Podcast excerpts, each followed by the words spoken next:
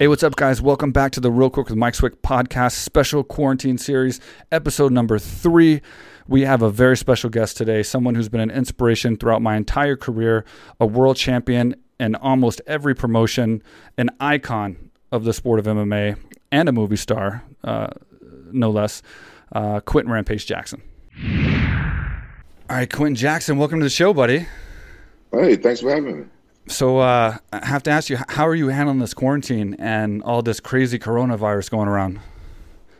Man, it's it's it's the craziest thing I ever been through in my lifetime.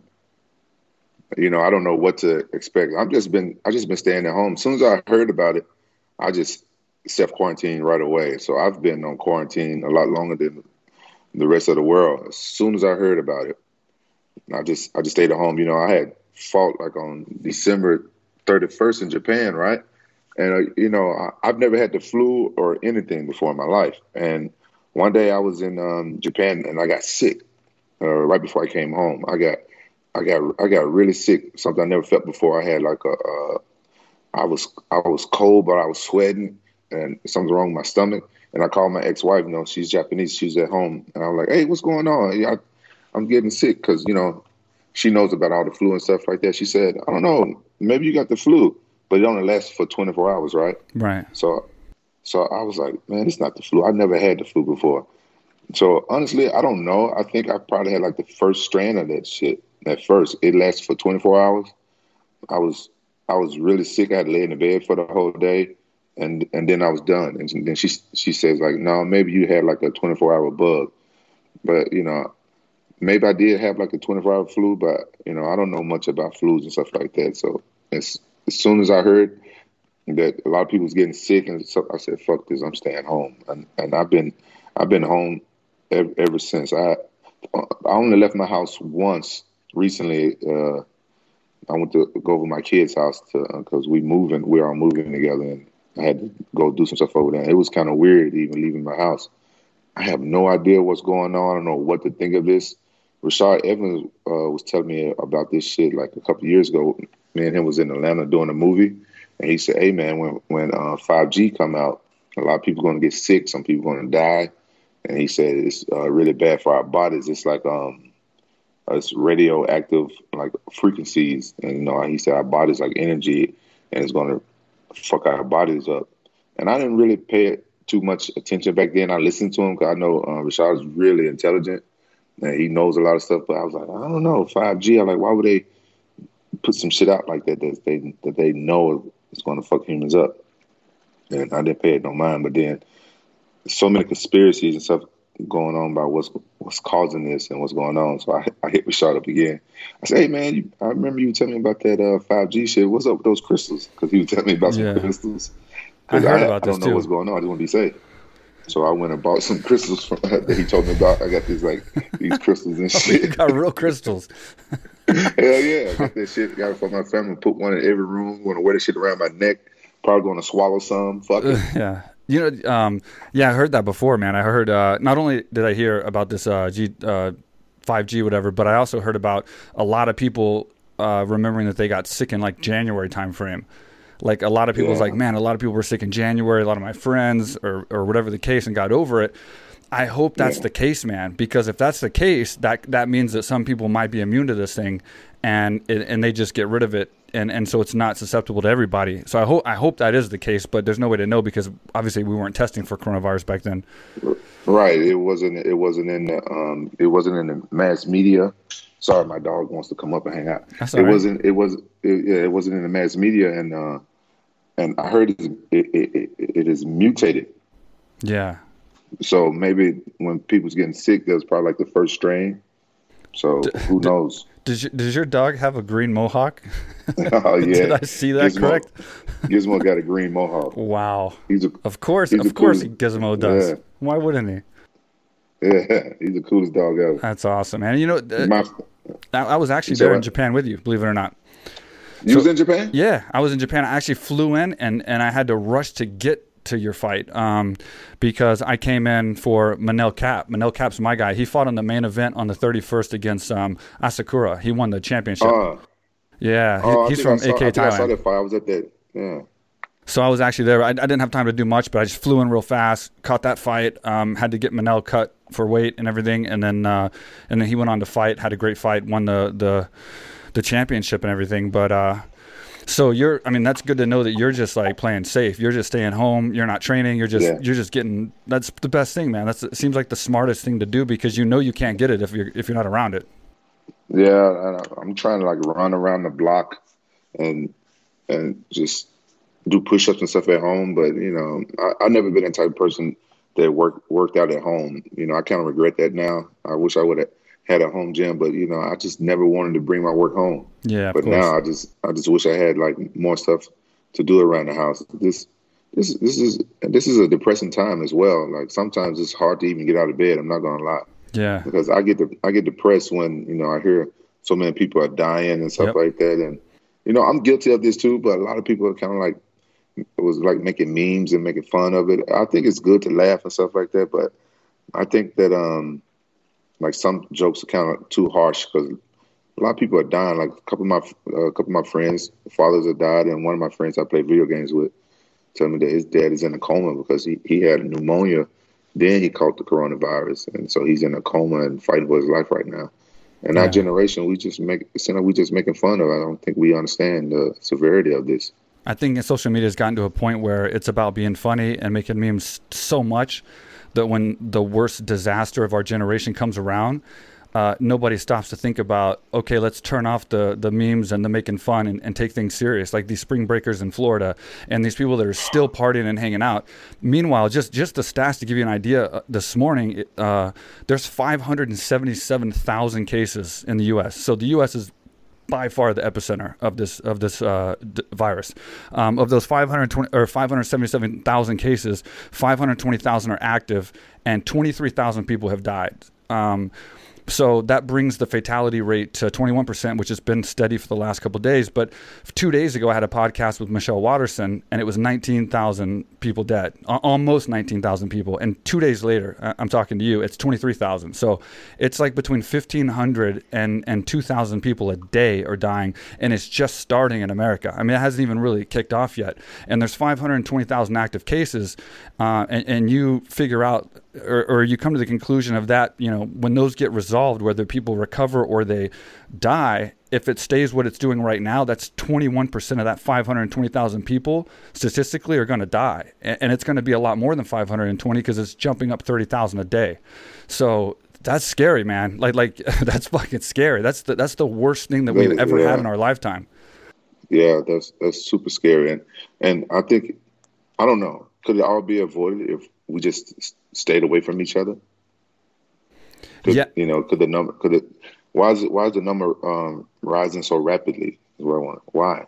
I don't understand. Yeah, it's it's really contagious, and the problem is, so the worst thing we've had, in and as of late history, which isn't like obviously very recent, was the Spanish flu, uh, the Spanish mm. uh, thing, the influenza. Uh, I think that killed like 50 million people, but the fatality rate was two percent. So essentially, what that meant was that of all the people that got the Spanish flu, only 2% of those people died because of medication. And then the 2% were the 2% that couldn't get the medication. They were in rural areas or whatever the case, they didn't have access. So, considering that this thing is a 21% fatality rate because people need hospital beds, they need respirators, it's not about just medication, especially with old, old people, people with pre existing injuries that makes this a far more dangerous virus if it gets to that level and spreads to that that depth. So I'm with you, man. Uh, uh, Thailand is cracked down. Uh, we, the roads are blocked. Phuket, the island of Phuket, is completely locked in, and we're actually segregated. I guess you could say almost like districts, like it's some kind of movie or something. But we're in like little sub sub areas of Phuket, and we can't even go mm. in other areas. So like and i'm talking the areas are small. It's not like a city. It's like a neighborhood. So like oh. we have a couple stores like a 7-eleven and like one shopping center per like area maybe if we're lucky. And so for me to do these podcasts i do all this stuff in my in my house myself and then I take all the mm. files because they're so big. And so tomorrow I have you tonight, Forrest Griffin in the morning. I'm going to take both podcasts, and then I got to go to the, the military checkpoint, and I'm meeting my my staff there. I can't even go to my gym because it's in a different area. So I'm meeting my staff at the checkpoint, and then we talk to the guards, and then we do a handover, and I hand over the USB drive to my staff they take the USB drive, they go back, they edit it, and then they post it. So it's like that's how we're doing these podcasts. Is we're literally wow. having to go to checkpoints and hand over the USB drive, and then get wow. these things processed. It's crazy, but I think it's going to definitely make some difference here compared to America, mm. where they're just not. A lot of people are not listening at all. Right, people are not listening. People still gathering, like those spring breakers. I don't know what the hell they was thinking. It's crazy, man. Absolutely crazy. What what made you move to Thailand? you know, the right.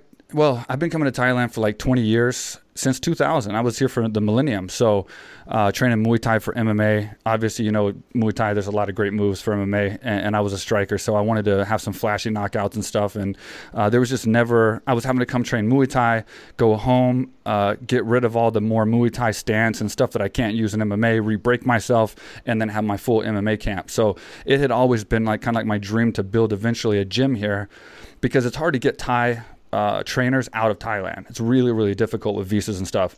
So I was like, I was thinking about it these last few years that I was training here, and I was like, man, this is the perfect location. I mean, the you know, I'm I'm on an island here. You know, you got the beaches, you got the islands, you got the great food, you got the low stress, you got the friendly people, you got the low economy. You have everything that a fighter really wants and needs and and has to have to survive to be a fighter. Versus me growing up in San Jose, you know, trying to make a living in the Silicon Valley and also be a fighter. You know, where the the freaking economy was crazy, and was, we're working yeah. two and three jobs and having to train and fighting the UFC and all this stuff. So. Uh, then I just got more ambitious with my goals and, and, decided to build a bigger, bigger gym. And AK Thailand was born. You know, I had to fight some fights and save up some money and, and take some risk. I lost my first gym here, lost six figures in cash, um, was pretty depressed about that. Went home, came back, you know, it was kind of a learn. That was like my college. You know, people call it a failure, but I call it my college. You know, I didn't, I don't have college debts, but I have that loss for that first gym. But yeah. I, I use that loss to learn how to make a proper gym and do it the right way in a foreign country. So AK Thailand's been going strong ever since, up until mid mid March, man. Uh, and oh, yeah, okay. now That's we're good. now we're shut I down. Come out there, man. I, I was um, getting everything set up. I, I just I just decided to um, buy a house right before all this stuff and and move back in with my kids. And so I was planning on setting all that up, and I wanted to hit you up and come out there and train. Yep. I saw um, Tyron uh, Woodley training out there. I'm like, man, that looks dope. I need and I need to lose like twenty or thirty pounds. And my friend Seabass was out there. He said he lost like twenty pounds training out there. I think he was training with you, wasn't he? Tyron, Tyron, Tyron lost. Uh, Tyron lost like thirty pounds, or he, he no, he lost he lost at least 20 pounds for sure in the first like couple weeks like he was killing it man sweating and like and working hard um, and we have fun so it's like one of those things where it's like you don't have to train in an environment that's not fun, you know, and, and, and not right. relaxing and cool. Like there's nothing wrong right. with going to the beach and, and relaxing on the water. There's nothing stressful that's going to take away from your training. So it's like there, there's no reason not to come to Thailand and enjoy good things, good food, good, you know, economy, friendly people, nice beaches while you're also getting your training in. So that's what makes it a perfect place. And we were talking and I'm definitely going to have you out as soon as we get this thing open. So I'm just waiting for this crisis to end, man, so we can get the, the doors yeah. open and get people back out there. So yeah, yeah. I, I just hope all this stuff is over with soon because it's it's very depressed. I always get depressed when when a lot of like bad stuff going. Like even when like the tsunamis hit, uh, you know, Japan and all the earth. I just get I get depressed, and this around here is real depressing for yeah. just to see people, you know, dying and and going. It's just I don't know. It's just really hard to deal with. Yeah. No, I hear you, man. Yeah, well, it's good to see you're, you're staying safe. I think that's the best option, and uh, that's what I'm doing these podcasts for is kind of seeing where people are, uh, and I'm kind of taking yeah. this timestamp in history because I don't see anybody doing podcasts with guys like yourself, fighters and celebrities that uh, are more covering this, and so it's like it'll be good to look back one day when this is all over with and kind of see what Quinton was doing during during the coronavirus and what different oh, people were doing. You know, it's like I'm, I'm trying to hold this this this time and, and oh, capture these yeah. moments. Honestly, you know, I don't do many interviews these days. You know, I've been I've been shying away from it, but basically, what I've been doing th- during this quarantine, I've been playing a lot of video games. I've been um, I've been running around the block here and there. I've been uh, I've been I started uh, coloring and, and, like the coloring books. I like really? I like coloring. I used to do it with my daughter. Nice. And I taught my daughter how to how to color when she was like real young, and it got me into coloring again. You know, now she's grown up. She's 13 now. She's she's actually turned into a nice little artist. But you know, she's half Japanese, and mm-hmm. and you know, she know how to read and write Japanese, right? And when you write Japanese, I think that helps you become an artist because it's it's like drawing like figures or something. And, Right. she, and she now she's turned to a painter and stuff like that. So uh, her and I we um, plan to start painting and stuff together. She's gonna show me how to how to do the painting, and um, I started reading books. I, I've been watching like um, old episodes of um, what you call that show, Shark Tank, Yeah. and I and I got yeah, I got really interested in that, and it kind of taught me a lot, right? So I. I, I bought my first book in, in over like 20 years. yeah. Uh, I bought like um, Mark Cuban's book yeah. because I think that guy's a business genius.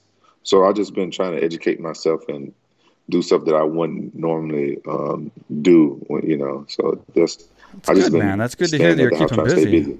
And also, Mark Cuban, I just read that is keeping him. He's keeping his, he's keeping it open to run for president. So uh, he's he's considering possibly running for president, and uh, Well, yeah, that that would be something, man. You know, because he he is a he's a real business genius and and a good guy, Yeah.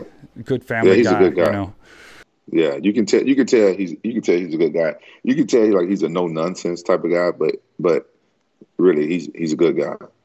Yeah. Well, I got to ask you, man. I been- haven't had you on the podcast before, so I got to get into a couple things. Um, I want to ask you about the A Team, man. That is that is one of my favorite shows. Obviously, Oh, yeah. I mean, obviously back in in the day, you know, like it was uh, 83, 87. So was, I was like eight or nine years old when I was watching the old the old uh, A Team, and then it became, uh, you know, obviously uh, you did the movie in 2010. And that was, Yeah. well, I remember when you did that movie, man, I was so pumped because it was an MMA fighter getting such a big role. And like Bradley Cooper Yeah. there, one of my favorite actors too right now. How how was that, man? And, and uh, two two questions. How was that? Uh, and then also, um, I think the uh, what was the uh, the the the slogan was "There is no Plan B," but Yeah. it turned out to be "There is no sequel," and I want to know why because like that was a it, it did 177 at the box office, so it's like it was a successful movie. First, how was it? And second, why why has there not been a sequel? Okay, that's two real easy questions. Um, man, it was so fun doing that movie. I made friends for a lifetime. I'm still real good friends with a couple of uh, the actors that was, you know, and I'm really good friends with the director. And I, I got to be a big kid for like six months. It was hard though. I'm not gonna lie. It was, it was hard work. I was always the first one to lead to to um, be on set because I had to do makeup to cover up my tattoos and they liked one of my tattoos, so they had to recreate it on the other arm because of the story. I needed the the certain tattoo on my left arm, so they had to cover it up. And it, you know, even though I didn't have as many as much dialogue as other people, but it's just that that damn makeup trailer. I was in there for hours with my arm raised up like this for hours, so they can paint the stuff over the tattoos. Yeah. Uh, but it was a lot of fun. You know, I hung out with a lot of the, um, you know, the people that work behind the scenes and stuff because you know it, was- it was shot in Canada. Everybody's really nice. You know, I was in Vancouver. I love Vancouver. Right. So it was a good experience. I was there for six months. I got to be a big kid every day. I, I got to tell people shut up, fool, all the time. But the the best memories I had is um uh uh Sharlto Copley, the uh, character that played uh, Murdock. Him and I, we was the only two legit A Team fans, and so Yeah. stuff that you guys never saw. Like the whole time me and him together, we act like Mr. T and Murdock the whole damn Yeah. time. We, we we we played the part the whole time. It was it was so fun. And the, your second question, the reason why they didn't make a sequel is because even though they did that well in the box office, they they I think they made they spent 300 million on the movie, and the, they didn't they didn't um, market it right. They didn't. They went up against Karate Kid, which didn't do well on on on TV, but it did great opening weekend because of the marketing and stuff. Like they marketed well overseas, like other countries did a lot better with it. But they just Fox, I don't know. They had this one. I can't remember his name now. It's been years, been ten years. But they had this one guy at Fox, and he just dropped the ball. He didn't. He didn't promote the movie right. They they. I don't think they even did the posters right. Like I did a tour for the movie. It went all over the world uh, promoting the movie, and every other country did it right except for America. Other countries they had like exciting posters. They had us like they had you know the scene where we was flying the tank yeah. and stuff like that. They had the van jumping, crashing through stuff on the posters. In America, the poster was just four faces, our four faces, all the stars on there, right? And no one knew who me and Sharlto Copley was really because he only did like one movie, District Nine or whatever. And then they knew Liam and Bradley Cooper, but they just had our four pictures on the on the poster, and it was kind of like what they got to do with A Team. You know what I'm saying? So it, they just didn't promote it good enough, and so most people didn't see it in the theaters. When when you go to watch a movie, what, what you guys need to learn about the movies, the movie industry. So they base on if they're going to do a sequel or not on the opening weekend. If the movie smashes it the opening weekend, then then they'll put money up for for a sequel. If it don't, right. then most likely they won't. I'm not saying that they haven't ever done that, but it's it's it's harder to get the okay to do a sequel, and they just they just never came back with a sequel. But it smashed it on TV when when you know when it came to cable and stuff like that. You know the the movie smashed it. It's a great movie. It's funny. It's action. The director um, Joe Carnahan, he's a he's a genius. I remember him not liking the script that he that he had, and uh, us acting like shooting a movie and the script. They changed the whole script, and it's not been Yeah. finished. Like so, he was he was writing the script as we as we went. He he changed it. He's writing it as as we were shooting. So he changed up the whole movie and made it into a a, a great a great movie. He, he he a genius. I think the guy's a genius, but they they just didn't market it right. I know it was kind of earlier in his career. What was it like working with Bradley Cooper? Just because I, I'm kind of a fan of his now and some of the movies that he's done since Yeah. then. Bradley Cooper is like super cool. You know, he he he's like a super cool guy. And he's real nice, and he's he's a hard worker. Bradley Cooper is a is a real is a real hard worker, and he um you know I learned a lot working with him and and uh, and those other guys. I, I learned something from from from working with all of them. You know, even Jessica Biel, she's like she's like super nice, super cool, super down to earth, and you just learn so much from working with people like that. But Bradley, he's he's a he's a hard worker. I was you know I wasn't surprised that he he was going to you know I think I already thought he was a star then. When you know I really thought he was a star like a big big big star, but I wasn't surprised that he was going to blow up super big after that because the guy's just a hard worker. He under he you know he understand he understand like the um, movie business. There's a lot to the movie business that like like we we don't know. Like me doing that movie and, and being you know I've done other small movies. That's the biggest one I've done. But when you when you work on a movie set like that for six months, you kind of watch movies differently. It took me like five years to really sit back and, and enjoy movies because I learned so much from those guys. You know what I'm saying? From the I learned so much about the movie business, and then it kind of ruins movies for you a little bit Right. just because I learned so much from those guys. Those guys know the ins and outs of everything. So I got to ask you something or tell you something, a funny little story that you don't know about. So uh, Dana calls me, and and this was in 2008, and and Dana said, this is back when Dana was getting the UFC popular and trying to get the guys you know more famous and in movies and stuff. And he calls me in 2008, and he's like, I'm going to send you to L.A. and audition for a movie. And he goes, I think you're going to get it. I think it's a good movie. I think it's a good role for you. And I was like, oh, cool, man. I, yeah, I've never done this before. I had no idea what to do. He's and he's like, okay, so Clive Owen's doing this movie. It's called Midnight Meat Train. He goes, so just, I'm, I'm, I'm gonna fly you down to to LA. You know, we'll take you there and you can audition, and uh, I think you're gonna get it. So I'm like, sweet, cool, no problem. I don't even think I got this. I didn't get the sides uh, before, and I don't think, or maybe I. I don't know. Uh, no, I didn't for that one.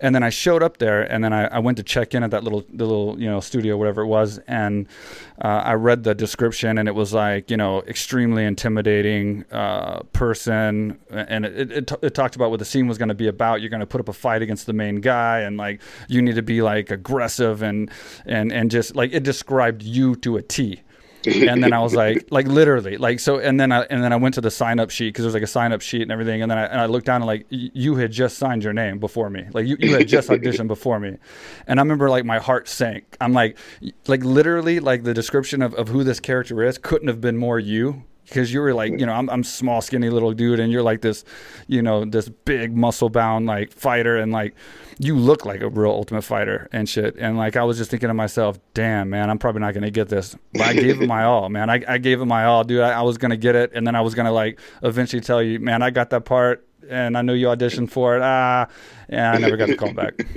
and then I found out you got it, and then I saw you in the movie too. So I was like, yeah, good for you, man. Dude, that was I think that was the first movie I ever uh, got the audition for and actually got the role. I'm shit at auditioning, bro. I'm shit. I, well, that makes me bad. feel much better. Yeah, thanks. I no, must have been saying, really bad. No, you you you had a good point. Like they probably just really wanted the way I look. You probably yeah. did better in your audition than I did, but I just probably like looked the part a little bit. You know, so I probably just looked the part a little bit better because, like I said, it's more to movies than what we know. It's like the camera and how you look on camera and stuff like that. You know, I the director, I can tell he he didn't like me because because I wasn't. A, I'm not a real martial artist. You know what I'm saying? I'm I'm not like you guys. Yeah. I, I always been like a, a brawler. I'm I'm a street brawler. Like people always ask me, why you don't throw head kicks? Why you don't do this? Like motherfucker, I'm a brawler. You know what I'm saying? Like you know, my background is basically like street fighting. You know, and I just learned how to wrestle a little bit. Then I learned how to kickbox, learned a, some jujitsu defense, and I, then then I started learning boxing. Is learn how to throw my hands. Like over the years, you know, I just kind of evolved into somebody just like to. I just got addicted to knocking people out. So I always try to knock people out, but I never really considered myself as a martial artist. So and that and, and, and when I, I remember shooting that movie, it was like a Japanese director, I can't remember his name. But he was kind of he was kind of low key mad at me because he was asking me throw these like weird kicks. I'm like, like motherfucker, have you ever seen me fight? I don't do that shit. I don't throw I don't throw those weird kicks. And so it, it, was probably just the way I looked back then. I was really in good shape and stuff back then, big guy. And yeah, it's probably it's probably just because of the way I looked Because man, uh, the only reason why I, am gonna tell you the only reason why I got uh, A Team, the only reason why I won the audition there because I knew about that movie years before anybody. Uh, uh, um, I signed up with this with this with this manager, and he was like, uh, he was giving me like little, trying to give me little small parts in here and there. And they was sending me out to audition for crazy shit, and I had to tell him, look, man, don't send me out auditioning for all these crazy shit. They had me auditioning for for roles that Ashton Kutcher and shit would get. And I'm like, nah, I don't want to audition for shit like that. Get me shit that you know. I, am not. I'm not like a actor. I'm. I'm. You know. I'm like a, a, somebody I can. You know, just give me shit that I don't have to act. You know what I'm saying? You know, I'm, I, I I can study acting a little bit, but give me shit I don't have to act. Give me little small shit. I don't want to be no star and shit right now. I'm still fighting. Just give me shit that I can be fun, like beating up folks. Or, you know, I'm a big kid, really. And then he was like, "Well, what type of shit you want to do?" I said, "Look, man, if they ever make an A Team movie, get me up in that motherfucker. I want to play B.A. Baracus." And sure enough, uh, maybe a year or so go by. Uh, he said, "Man, they're making an A Team movie." I was like, "No fucking way!" Like, yeah. And then he said, um, and uh, and uh, what's I can't I can't believe I'm having a, a brain fart. What's the name of the the guy that uh, did Boy, Boys in the Hood? Um, the director that did Boys in the Hood. He passed away recently. My good friend, man. The director. Wow. Wow, I had the brain. I hate when that happens, man. Sometimes, like the, the most like uh, embedded he's, memories just disappear. Sometimes. Yeah, he's this is he's, this is, this is being a fighter, man. I know it's part of it. It'll it'll come back later. you will yeah, remember shit you don't need to remember. I'm, I'm ashamed. I'm ashamed. I, well, people watching there know exactly what I'm talking about. That happens to me too, man. Um, he directed. Uh, he wrote um, "Boys in the Hood." The black. He's a black guy. Uh, he just passed away like maybe a year or two ago. Wow. Anyway, he was doing it, and he like, "Man, you perfect for this. You perfect for this role of BA." And um, but I need you to take acting classes. I need you to learn how to act. And, and uh, I'm like, well, damn, all I gotta do is say, "Shut up, fool." He was like, "No, man, you gotta. this is a. This is gonna be a. This is gonna be a big film. You gotta. You gotta. Uh, you gotta learn how to. Um, John Singleton. John Singleton. John Singleton. Yeah. John Singleton. Right, he yeah. like, yeah, he was like, "You gotta. You gotta learn how to act." So I tried to go to acting classes and I just couldn't learn like that. You know, it was in a class full of I, you know, my manager took me there at the time. My um, uh, entertainment manager. It was like a big class full of a bunch of people that they wanted to be actors so bad, and it was just the the energy and the scene, the scenery. I'm like, and a, and and a, and a teacher. It's just it's just honestly, my impression of that was like they're just making money. They're not really trying to teach people how to act. So right, I went and got an acting coach, and I learned one on one. And I'm still good friends with, with, with this guy today. He's in a lot of TV shows and a few movies. I went through a couple different acting coaches, but I found this one that really taught me, and we worked really hard on, on the road. Then John Singleton pulled out. He said, "Oh, I don't like the direction they're going with the movie," so he's like, uh, "I'm, I'm pulling out." And, I, and, I, and he was like, "You can still do it if you want, but you know they they're not portraying B.A. Baracus the way that he should be portrayed." And he said, "He said, man, that that guy's like one of the most iconic figures, um, you know what I'm saying, in, in, in the world. I'm not gonna I'm not gonna be a part of, of what they're trying to do. And I kind of felt like I portrayed him by still going and doing the movie because I'm you know, I've never been a big fan of anybody or anything, but I was a real big fan of BA. I'm still am. I'm a big fan of Mr. Yeah. T. Real big fan. You know, I'm one of his biggest fans. I used to watch that show with my dad when I was a kid, and I was like, "This is, this is my dream to play this." So I, I, I still did it, and when when I did the movie, I never complained about it like publicly or anything, but I understood what John Singleton was talking about, yeah. what, what, they were trying to do with the with the character of B.A. Baracus. Because if you really think about it, uh, B.A. Baracus was the star of the TV show. Yeah, but he but he, and he got moved down in the movie. Yeah, he got moved down in yeah. the movie, and, and and and and he, you know, saying John Singleton, he he knew what they was trying to do, and, and me, I'm the type of person that I don't really care about all that stuff. You know, so I'm like, I just want to have fun with the kid. You know, saying I, you know, I don't. That's not why I want to do things. I don't want to do the role to be the big star in the in, in, in, the movie. You know, so I just thought it would be fun. I get to shoot guns, beat people up. You know, what yeah. I'm saying I thought that I thought that was going to be fun. I get to play like one of my heroes, and so I knew when when when it's time for me to audition with um, Joe Carnahan, I knew what they was looking for. A lot of people thought that they was looking for Mr. T. I knew that they was looking for a B.A. Baracus. So imagine every black a- actor, athlete, rapper, everybody wanted that role, right? And they all came in auditioning dressed like Mr. T. And I was like the only one that came in acting like B.A. Baracus because John Singleton told me they're looking for a new B.A. Baracus. They don't they don't want a new Mr. T. Like you can't be another Mr. T. Yeah. And me me being just a big fan of Mr. T, I knew that going in already. I, I didn't want to go there acting like Mr. T because I couldn't do his, do him justice. Like if Mr. T would have would have passed away, maybe show him homage, something like that. But I was, I wanted to be the new B.A. Baracus, and that's the only reason why why I got that role is because I studied really hard and I knew what they was looking for. But other than that, I haven't really landed any other auditions. I go to auditions here and there, and I and I fell on them all. I, I, did, I auditioned for GI Joe, other big movies, and I suck at auditioning because if it's not real, it's not real. I can't do it. Hey, what's up, guys? Sorry about the break. I just want to thank our sponsor, aka Thailand, and let you guys know of the sell that we're doing, the reopen sell for when this crisis is over. All you guys that are planning on coming to aka Thailand to train, that are emailing us and messaging us and, and asking us questions and uh, trying to plan your trips for when this is over. Obviously, you don't know the dates. We don't know when this crisis is going to end, but we do know it will end. Um, and you guys will probably be stir crazy, as I am, and you will want to train and get to Thailand as fast as possible. So, what I'm going to do is I'm going to help you with that. And we set up a 30% discount as of right now until we hit our budget. Um, and so it's all set up on the website, akthailand.com. All you got to do is, uh, you have to log in. You just got to go to akthailand.com, uh, click on the pricing, all group classes are on sale for 30% off. So if you want to train for a week, uh, if you want to train for a month, a year, however long you're planning on coming, uh, these are redeemable anytime in the future. This is a question that I keep getting from people. Um, they're, they're saying, uh, man, I don't think I'm going to get there till uh, January of next year or, you know, December or November, depending on when this crisis ends. Is it still valid then?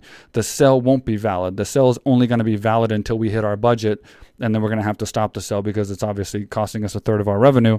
Um, so we've allocated a certain amount of money to be in the cell. But the once you purchase the the package or the training, you can redeem it at any time. So you can redeem it and you know, the second that this crisis is over and that we're open, or a year from now, two years from now, and we also will allow you to transfer it. So if something happens that you purchase a month of training, you decide you don't want to come to Thailand anymore, you, or you get injured or something, you want to give it to your buddy, give it to your friend, we will transfer it. All you got to do is email us, tell us the name, we'll put it in our POS, and then we'll have everything waiting on them when they arrive. So Again, that's akthailand.com. If you have any other questions, you can email us at info at akthailand.com.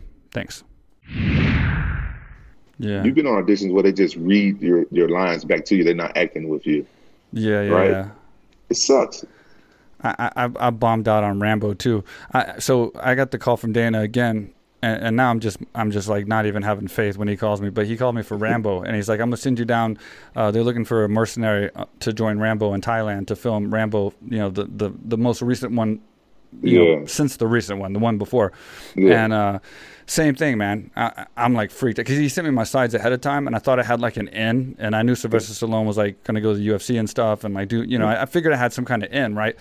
And man, I studied these sides. I was because dude, Rambo was like, I mean, I love the A team. Yeah. But Rambo was my shit growing up. Dude. Yeah, Rambo was yeah. my like I was gonna be Rambo when I was a kid in Texas, growing up small small town Texas, and uh, and so man, I went in there and I I freaking dude, I, I tried so hard. I, I, I was like the the hardest I've ever worked for an audition, and and I didn't get it. And then time went on, and I kind of forgot about it. And then, like as it turns out, ironically enough, my first UFC main event fight was against Josh Burkman, and I fought Josh Burkman at the Palms Casino, and, and I was the main event against uh, against Josh Burkman, and I show up at the fight, and I'm all excited because my first main event, and I'm like, yeah, I'm, I'm making it in the UFC, I'm a main event. This was like a long time after this audition, and when I show up, it's like Rambo everywhere. So like Rambo sponsored the UFC that I was the main event of. So it was like literally Rambo advertisements on every corner of the ring on the on the bottom, and it was like Sylvester Stallone was was front row. and I was like, I was it was so bittersweet because like I really wanted that role so bad and I didn't get it,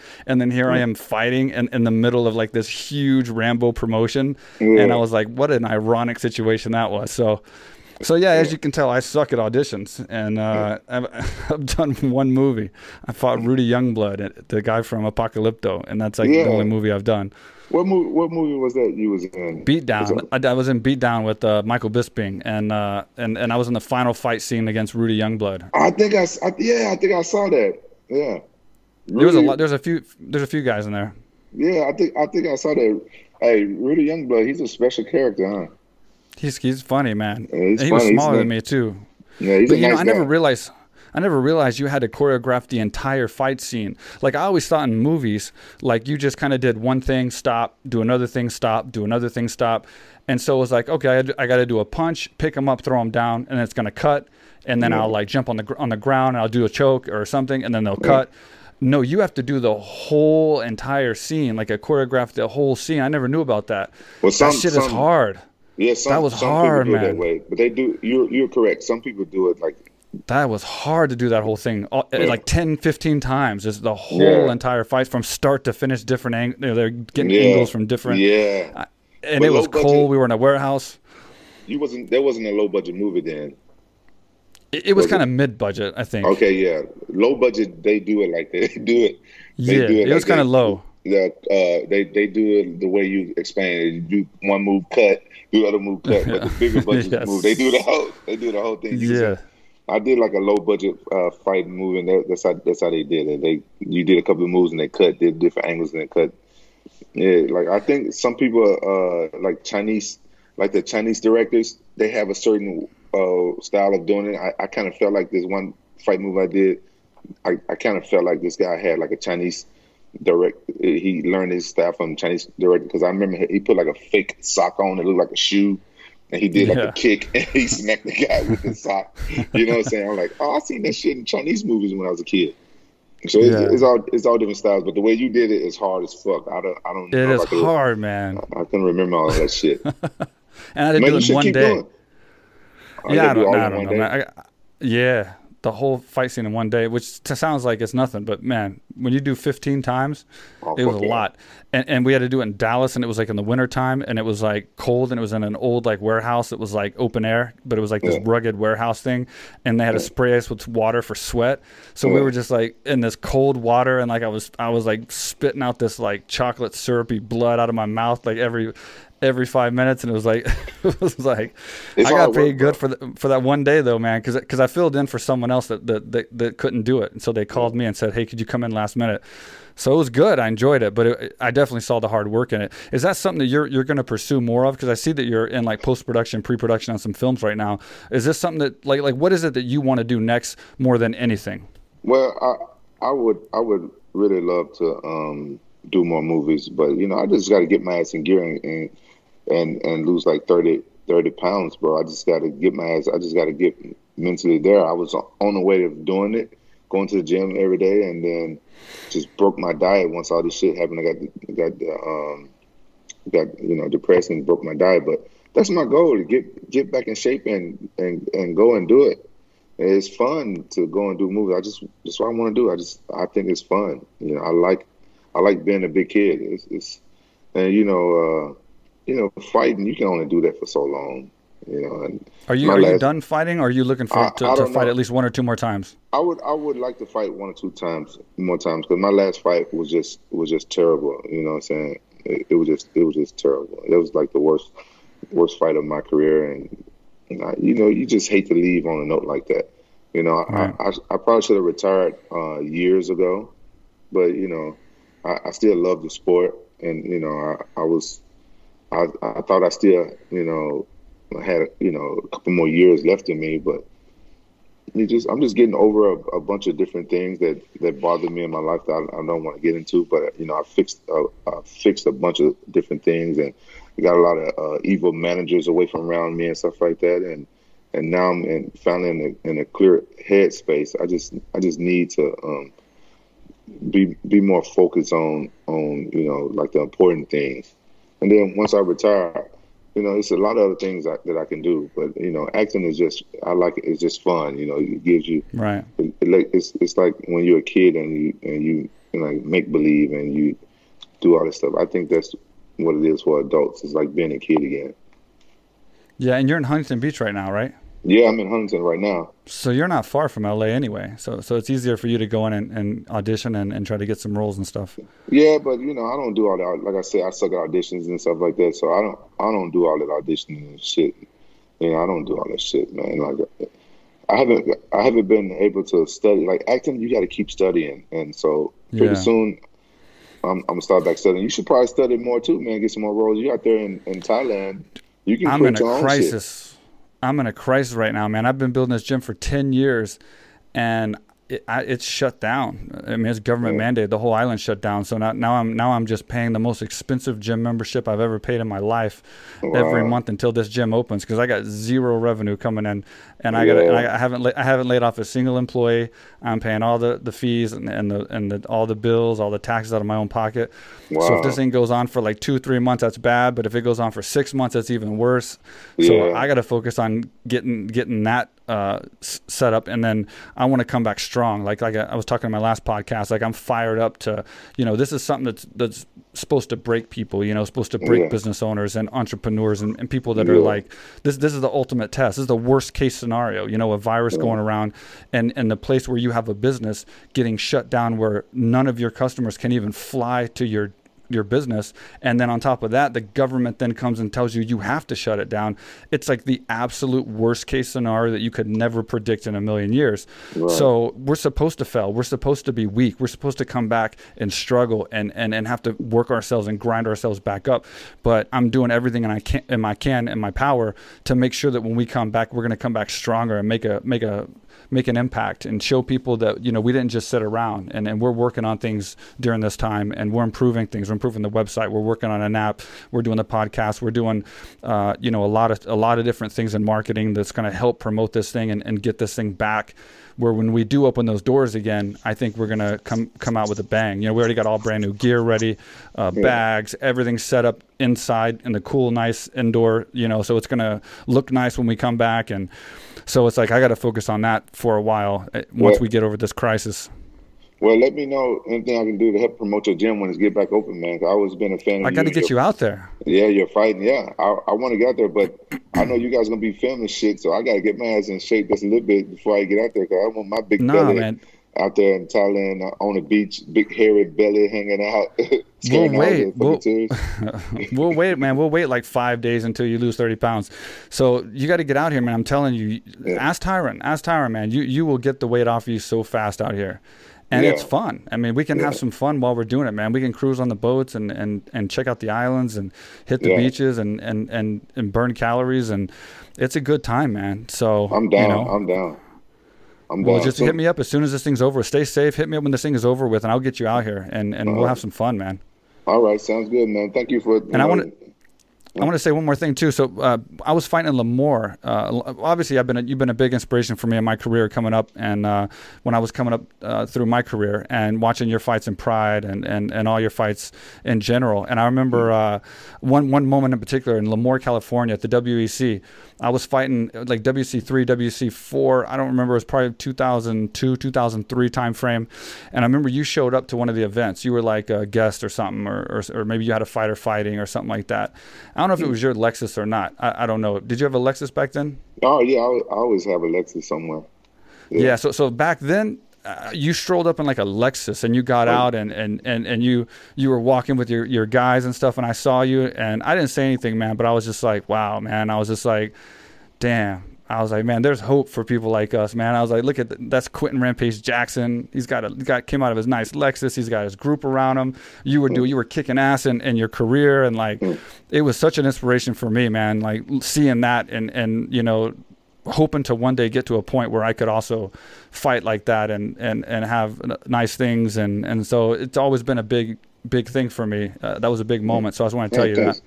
Thanks, man. You know, I that's the part of the fighting that I, I never thought about. I never thought about other fighters looking up to me like that, or you know, it was. It's been a, it's been a wild, wild ride for me too. I just, I was just doing something that I thought was positive. You know, I like I, I grew up fighting in the streets, and so I'm like, fuck, I can fight and, and get paid for it, not go, and not go to jail, not get in trouble. I just, you know, I can, you know, it's for me. It was always like my hustle. It's always like my hustle. So I kind of, I kind of wish that, um, I kind of wish that I, I knew the, the stuff you were telling me. I kind of wish I knew that back then. Maybe I would have, you know, um, maybe I probably would have, you know, probably even trained even harder. Or I, I didn't realize people was, was basically watching watching me other fight. I just thought I was entertaining the fans. I always wanted to be very entertaining for the fans. That's that's the only thing I focus on. You know, I figured this: if I go out there and be very entertaining for the fans, the the promoters have to pay me big bucks. That's that's you know, I've always fought for money. I never fought for fame. I never fought for anything else. I, I you know, I want to, you know, I always fought for, with honor.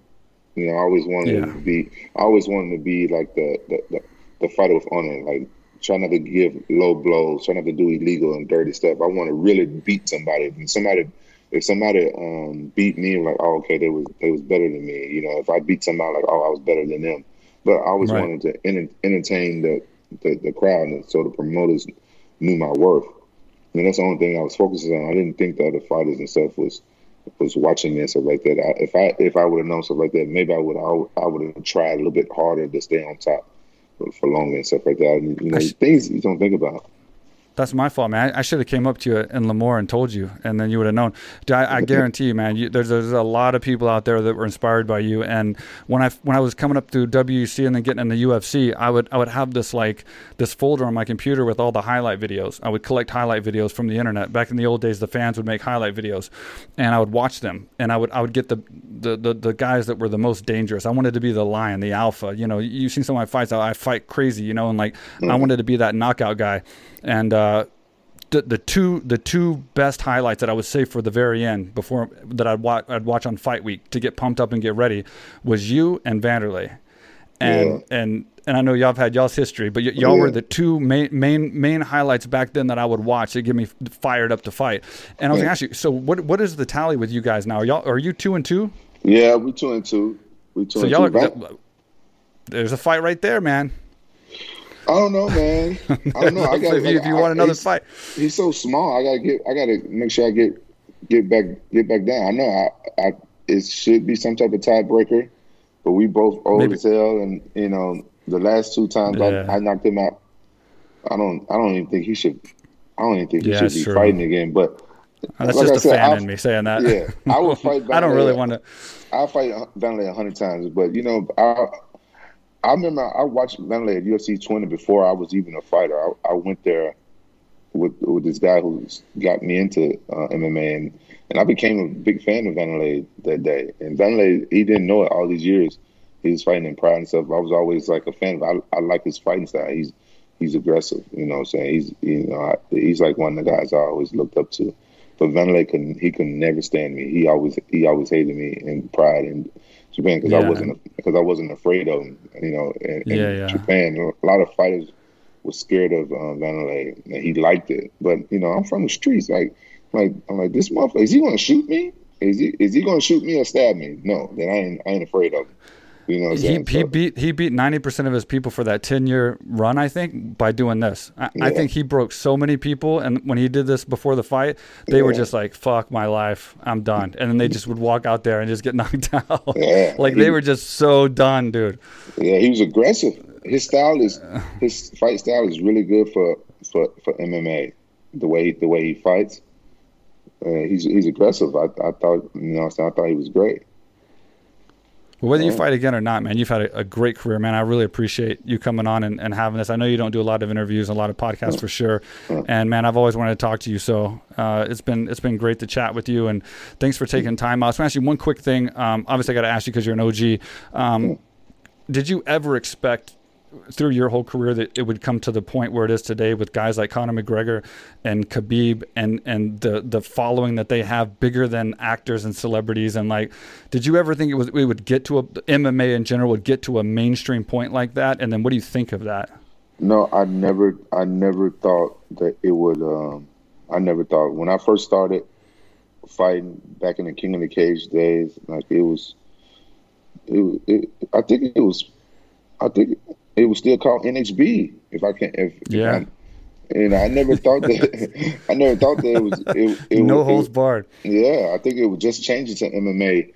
It was just changing to MMA like right around that time, and I never thought that it would get this big. I think it's. I think it's.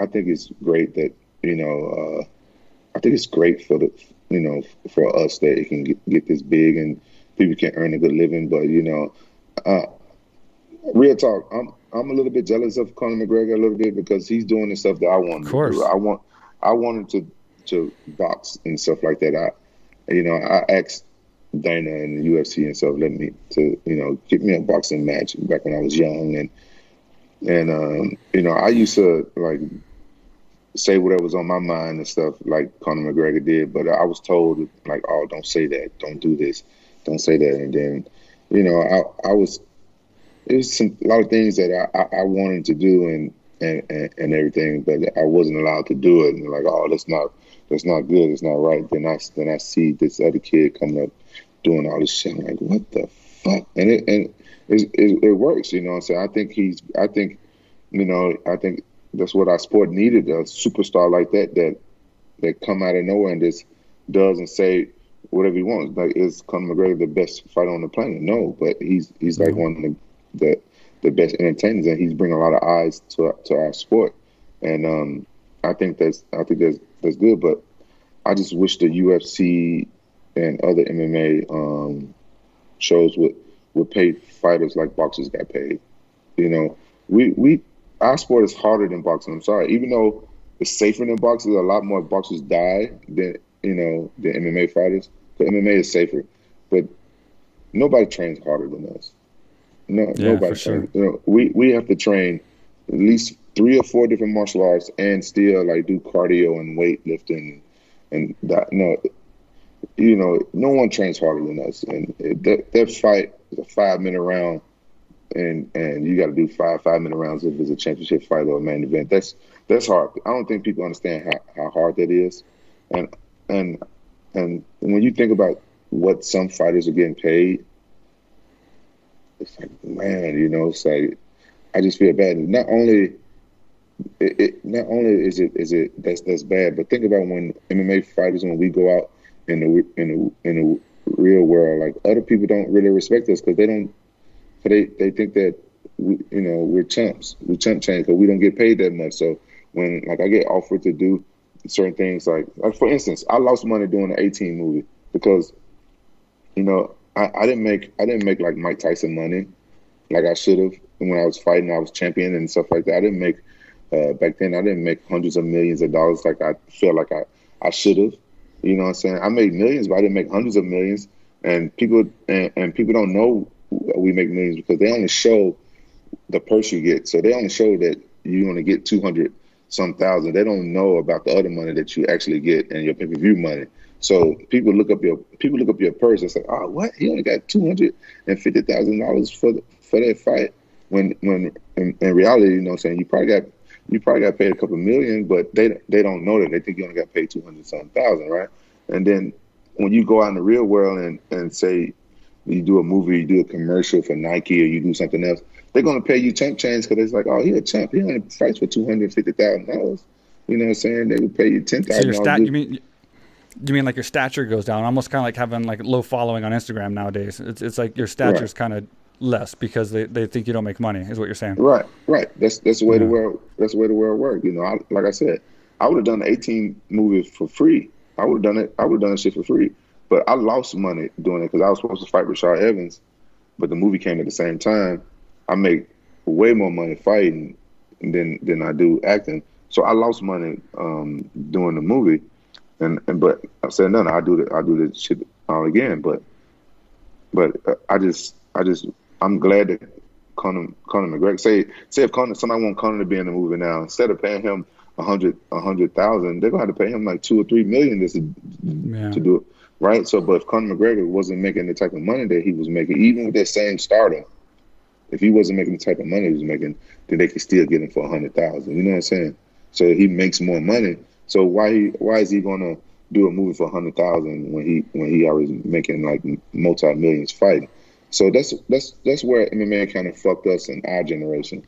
You know what I'm saying? It was said that um, UFC had an antitrust lawsuit going against them, and because they paid fighters eighty percent uh, less, so the promoter kept eighty percent and the fighter kept twenty percent. And boxing is, is reversed, and that was kind of messed up the economy somehow around the fighters and stuff. So, say for instance, if you paid, if you underpaid say you got a, a, say you got this big warehouse in in your in a small town, and you underpay everybody.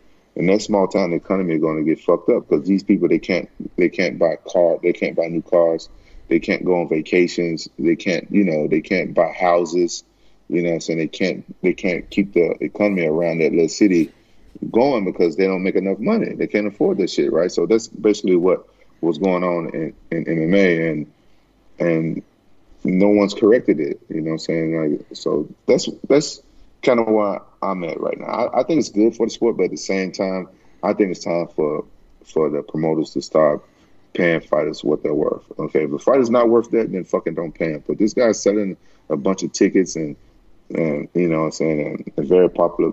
Pay the fighters what they're worth. Yeah, and going back to the Conor thing, man, I know you're not going to want to hear this. It ain't going to make you feel any better, but I think you were definitely ahead of your time, man, because, you know, it's not that Conor is undefeated. He had the it factor, and he was an exciting fighter who went for it. And I don't think anyone would argue that that is exactly what you were. You know, it's just the time frame. Yeah. Um, but it's never too late, man. It's never too late. And I think we need to get you to Thailand, man, and, and get you 30 pounds lighter, get you yeah. some sun, get you some fun, and yeah. see what we can do, man. So as soon as this is over with and this crisis is done and it's safe, I'm gonna get you down to Thailand, man. We're gonna have some fun. All right, sounds good. Uh, you got my word that I'm gonna do it. I'm, yep. I, I, I, I need that.